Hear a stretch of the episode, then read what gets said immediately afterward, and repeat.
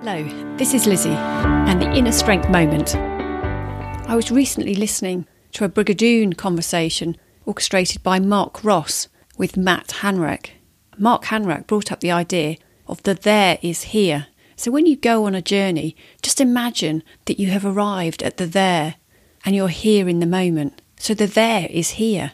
So it doesn't matter you've not reached the end, but the, as you are, perhaps in the there, in the moment in time. So when our aim is to reach the top of the mountain, a bike route, a yoga pose, or swim a lake, the focus can be the end game or the there, like balancing a stone on the cairn at the top of a mountain, having a much loved post exercise snack at the cafe, the delicious coffee at the end of a swim or a yoga pose. There is a temptation we aim for the there, rather than see that the there can be here too. Here is watching the world go by, physically or metaphorically, as you go about your journey. So there is no hurry in getting there, but enjoying where things take us along the way. How can you relish more in the here rather than always focusing on the there?